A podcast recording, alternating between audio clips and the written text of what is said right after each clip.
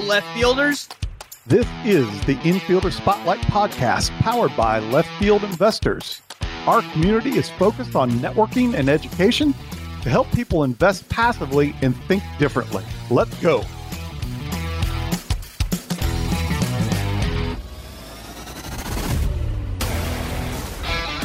Welcome to the Infielder Spotlight episode, where one of our infielders share their story with host Chad Ackerman.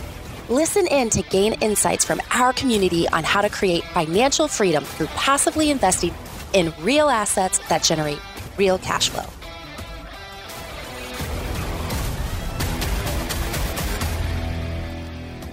Hello and welcome to another episode of the Infielder Spotlight. I'm your host, Chad Ackerman, and with me today is infielder Tyson Miller. Tyson, welcome to the show. Hello, good afternoon. Thanks for joining us today. We appreciate it. Again, we're setting up this podcast to kind of share stories from different infielders across the community just because we think there's value in hearing other people's stories. I know I've taken a lot from what I've learned from people so far. But let's start with the basics. Where are you from? What do you do for a living? That kind of thing. I'm a Southern boy. I was born in the South, South Carolina. Currently live in Hilton Head Island, South Carolina. Lived here for 30 years, I believe. Background is in IT. Owned and operated an IT consulting firm for about 20 years. And not really doing that anymore. I still do some IT consulting, but if I had to label a profession, it would really be full time passive investor for the most part. That's the stories we're looking for. So that's great. so take us on that journey then. How does IT consultant end up in passive investing full time and that kind of thing? Well, it was a little bit of a winding story. I mean, you, you know, the investing is typical of most started with stocks and in the stock market. I, I had the pleasure of living through the dot com bubble, although I didn't have a ton of money in the market then, but also lived through 08 and that one hurt. Yeah. You know, continued really to only be a market investor up until I would say around 2013, 2014. And the idea first started with really looking for other streams of income. It started with just diversifying income because I had so much in my business and the business was doing well, but I was just looking for something else and and also to diversify away from the stock market. Well, you know, funny enough, the first thing I found as far as that was uh, getting more active in the stock market with with options trading. You know, and this was again back in 12, 13. And I kind of got into that, but after a year or two of that, I had to tap myself on the shoulder and remind myself that hey, this, you're missing the diversification part. This wasn't what you're trying to do. So that was around the time, we're probably at about 2014 now. That was around the time where the Jobs Act passed. Yes. So I started finding other, really, I was looking at them more as, an, as investments at that point in time. I think the first thing I stumbled across was typically your peer to peer lending stuff, Prosper Lending Club, I got into a little bit. And I also came across the first platform that I did any real estate related was RealCrowd and okay. found a multifamily investment. I didn't know anything about it, just basically pictures look pretty, numbers look pretty. I clicked the buy button. It was right. honestly that. And that one worked out really well, but I had a period of time there after that. So I did that one investment and that was probably 14 ish time frame. And I did that investment. Then I got distracted again with business and whatnot. And it wasn't until I would say 2017 when I was starting to think about exiting the business okay. that I started thinking again about cash flow. And real estate really floated to the top as far as that cash flow is concerned. I got into a few more syndications early on, but then I went down the bigger pockets path. Yes. And ended up owning a quite a number of single family rentals. Would do that differently, I would say, to put it nicely. Uh, do not own those anymore, but did that for a couple of years, but also parallel to that, started investing in first multifamily, which really spoke to me, made sense. And then as I built up capital in that, I started diversifying into the other asset classes that we all know the mobile home parks, the self storage, so on and so forth. That's quite a journey. I mean, that's a diverse background of investing that you've been through right field, left field, center field, all of them what has been kind of the pros and cons, I guess, of the passive investing world for you that you've progressed there? Just in general, how do you feel that's shaped up against the others that you enjoy it more? Cash flow I, mean, related, I, fitting to your well, goals? Well, I like the passive. The the problem that I had with the passive that I've gotten over, still a little bit, is I'm a control freak. and it's tough for me to turn over control and put that trust in someone else. Being an entrepreneur, yeah. and then you know the foray into the stock market trading, and and you know having my hand on the trigger it was tough to put that trust. So that was probably the biggest challenge to overcome. Understandable. What were the steps that helped you get through that? And are you comfortable with it now? Is that Yes, comfortable with Good. it now, but it was really about building relationships. Mm. I mean, it was really about it, it took me a while to come to the understanding that this is still all about relationships and it's all about getting comfortable with a specific operator, you know, no different than a business partner. Yeah and not only the operator side, but I are you leaning on community more too? Does that help? Today with, I am. Yeah. I mean, left field has been a tremendous help. And I'm only, you know, I've only been a member for a handful of months, but it's great to have like minded investors to speak with and, and talk to. You know, other resources that kind of got me down this path was really podcast. I'm a podcast junkie. So I, you know, eat, sleep, breathe, and listen to podcasts. So yeah. so it was just constantly just finding little nuggets of information out of podcasts as you listen, and and some of them are really bad that, yeah. that you get on. You but filter through sometimes you can get a name of another podcast, and then from that you get a name of an operator, and and you start to at least have conversations. That's kind of how I eventually started before I got into the communities. No, I think that's fair. I, that's I started with podcasts and audiobooks is what got me engaged in it and kind of flipped the switch that got me to where I am today too. That just to hear again, hear those stories and find people to reach out to because the community seems very open and involved, engaged, which helped me get started too. I'd be remiss not to ask, what's your top one or two podcasts you enjoy? Well, I like Jim's podcast. Oh, good. uh, the Left Fielder podcast is a good one. I would say uh, because I'm still very heavily multifamily, I like the best ever real estate podcast, yeah. uh, Joe and the Ashcroft Group. Yep, very good. Jim would ask you if you were on the other podcast, so I'm beating him to the punch, trying to get that information now. Hello, left fielders. This is Jim Pfeifer, one of the founders of Left Field Investors honestly, I can't believe how far we've come from our initial start with 12 members. We've grown and learned a lot. None of this would be possible without our amazing community members and partners. I want to personally thank you for being part of the left field community. I'm constantly amazed by the quality of people that join our group and their willingness to give back to the community and share their knowledge. From the most experienced investor to those who are brand new, we all learn from each other. That is the power of community. Thank you for supporting left field investors.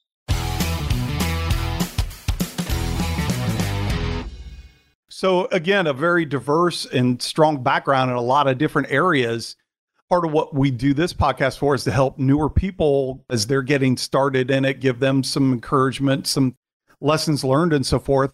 Out of all that background that you've had, can you speak to some lessons you've learned that might be helpful or some advice to people that are trying to get started that have followed somewhat of a similar path, at the very least coming from the W 2 side and the stock market side and trying to gauge in all the shiny objects on the passive side? Anything that comes to mind that would be helpful for yeah, there are probably probably two items that would come to mind as far as major lessons that I've learned, and and I spoke on it earlier. Number one is it's all about the sponsor and the mm-hmm. relationship in that sponsor, and it took me, you know, you know we say the no like and trust avenue, but it it took me a long time to realize that.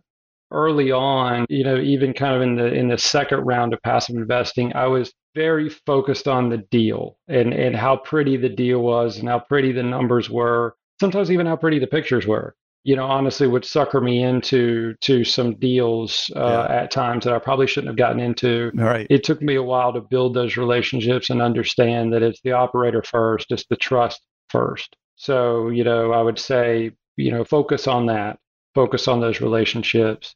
I think the second major lesson i've learned along the way that i would caution people is to have patience. And that's a downfall of mine but the biggest mistakes I've made in the passive investing space has been trying to be too quick at deploying capital. Mm-hmm. and and trying to hit a number, hit a yield number, hit a monthly income number, something of that has gotten me into some deals where, quite frankly, I've lost money. Yeah. So I constantly have to remind myself that there's always going to be another deal. There's always going to be another opportunity. Don't get the FOMO. You know, don't get caught up in even other people that are jumping on a deal. Make sure it's a fit for you. You know, people that are first getting into some of these deals sometimes talk about how nervous they are sending that wire the first time, Right. which is true. Yeah, exactly. But I kind of look at it now after doing it many times. I want to make sure that when I go to send that wire, that I'm excited about sending that wire. If I'm not excited about sending that wire, something's wrong, Something's and I need to take yeah. a step back. Listen to your gut at all that. Yeah. Now, I, I equate that even almost to goal setting for yourself too. And the more clearly you can define your goals, then the more disciplined you can be about following through. I chased a shiny object when I did my first passive as well. It was a neat building in Cleveland, 17 stories. This looks like a cool project. Well, it had nothing to do with my goals. I think I've said this on the podcast before. But, you know, it'll still be okay. But when I sit and look at it now, I'm like, I never should have gotten into that deal, probably. It'll be good, but it doesn't really help with what my goals are today. It'll help down the road, but it wasn't exactly aligned, if you will. Right. And it takes a while to figure out what those goals are. Absolutely. Know? Well, they'll change on you, right? As Mhm. well. They got to be somewhat flexible. You be firm, but you know, life changes, so you've got to keep up with what your current needs are too. So Exactly. That's good. So all the different pod or asset classes that you've been through, where do you feel like your favorite asset class is these days, if you have a favorite? Your, your It's it's by far multifamily. multifamily I, I love the the larger class B, class A multifamily, and I'll even do because it's all about portfolio diversification now Mhm. too. So I want to get different asset classes in there, but I'd say the majority, or, or at least fifty percent of my portfolio, still sits in multifamily. But I'll even sit on the debt side on some of those just for a little bit more safety, a little bit more stable cash flow and you know fits my situation and what I need right now. Yeah, no, I think that that makes sense. That seems like a sweet spot. What's interesting right now is just watching interest rates go up and cap rates come down and see what that looks like in the multifamily because it seems like it maybe is feeling it a little bit more than the self storage and the mobile home park and that kind of thing. But Mhm. I'm a firm believer there's deals in any economy. You may have to look harder and under crunch the numbers a little more and that kind of thing. Really trust your sponsor, be comfortable with it too. But you ought to be able to find something about any economy, it seems like. But Right, exactly. But again, go back to that patience. Don't rush. there you go. Take time. Right. That's the beauty of the lazy 1031, as we call it. At least you got 12 months to reinvest cash. Well, if, if you got it back in January anyway, but you got a longer period of time. You aren't in as big of a rush. So, what are the next steps for you? Where are you headed in the near future? I mean, I want to con- obviously I want to continue passively. You know, I'm fairly young. I'm mid 40s, so even though uh, you know I'm doing this passive full time, I can't really use the R word. So, you know, I want to continue down the passive route and, and focus on that. And I'm very active in the passive route. I mean, I spend a considerable amount of time on my passive portfolio. You just just mapping out next steps, vetting sponsors, whatnot. I think you know what excites me is being able to potentially venture out as far as next steps, meaning some of these what are now considered fringe asset classes, Mhm. the car washes of the world, and some of those yeah. you know, those may become more mainstream as far as passive, they may not, but those interest me. So I'd like to get into the flow of those a little bit more, Mhm. understand those a little bit more down the road. You know, then then at some point I would like to do the best way to phrase it is be a little more little more active in the passive world, but I don't know what that is. You know, I don't have Yeah. a desire to be a syndicator or a promoter or raise money or a fund manager or educate. You know, I don't have any desire to do any of those. So, but I would like to be more active in the space, but it's just going to have to be one of those things where I'll know it when I see it. That's fair. Be patient for it. Wait for it to get to you. There you Yep, go. There we go. no, that's great. I really appreciate you coming on, Tyson. Really appreciate how active you've been with our community. You've been very involved in a lot of things with us already. We really appreciate that. The support you've given us, the value you've added already through conversations, mountain visits. You're going to blog for us hopefully here soon too.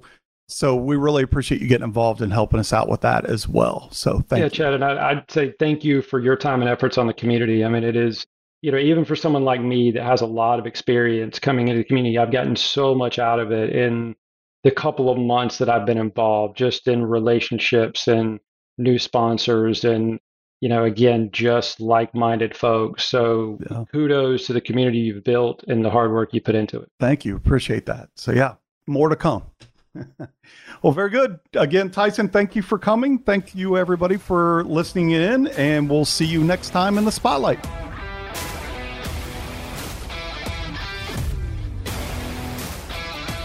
Since you are here listening to this podcast, there's a good chance you're investing with a group of people. Whether you're investing with family or friends or like minded people in the left field investors community, group investing is a strategy that can get you into more deals help you diversify, and go beyond what you can achieve by yourself. Before TribeVest came along, it was difficult to overcome all the hurdles associated with group investing. It was basically a strategy reserved for the wealthy. Not anymore. Now, TribeVest helps your group with everything from incorporation, collaboration, banking, and equity management tools all in a single place, so you can focus on building wealth with the people you know, like, and trust.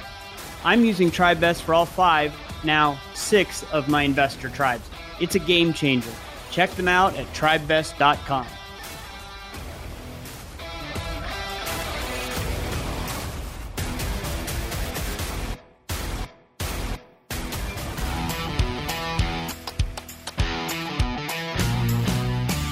Thanks for hanging out in the infield with us today. If you're interested in becoming an infielder, you can find us at leftfieldinvestors.com or you can send me an email directly at chad at leftfieldinvestors.com. Thank you for listening to the Passive Investing from Left Field podcast. If you enjoy the show, please go to Apple Podcast or wherever you listen to podcasts and rate and review the show.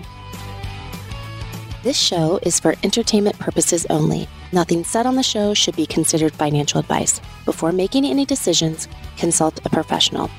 This show is copyrighted by Passive Investing from Left Field and Left Field Investors. Written permissions must be granted before syndication or rebroadcasting.